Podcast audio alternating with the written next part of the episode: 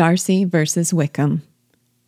When the Bennets meet Mr. Wickham, they are at once enamored of his pleasing address, his happy readiness of conversation, and his agreeable and unassuming manners.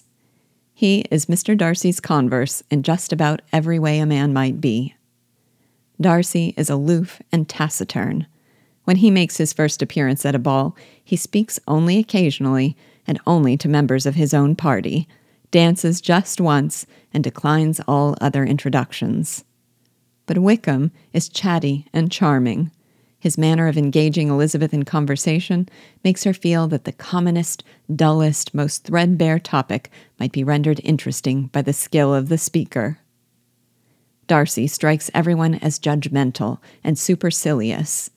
He deems Elizabeth barely tolerable, declares few women worthy of being called accomplished, and calls humility a vice that either indicates carelessness of opinion or acts as a cover for boasting.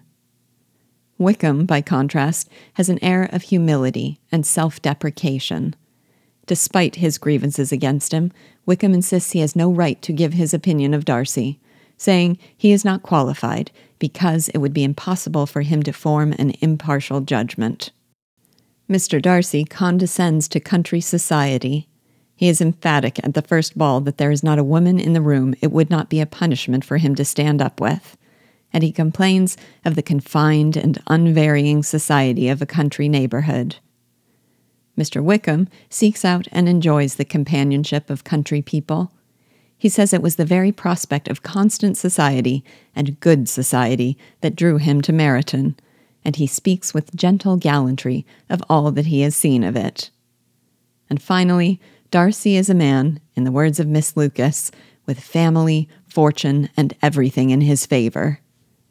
Bingley calls Darcy's estate at Pemberley beyond compare, saying it would be easier to get it by purchase than by imitation. And Darcy has ten thousand a year. Wickham is a man of humble origins whose father served as superintendent of the Pemberley estate, and whose living was to have been provided by the late Mr. Darcy out of gratitude for his father's service. After living for four days at Netherfield, Elizabeth has judged Darcy to be a proud, disagreeable, and ill tempered man.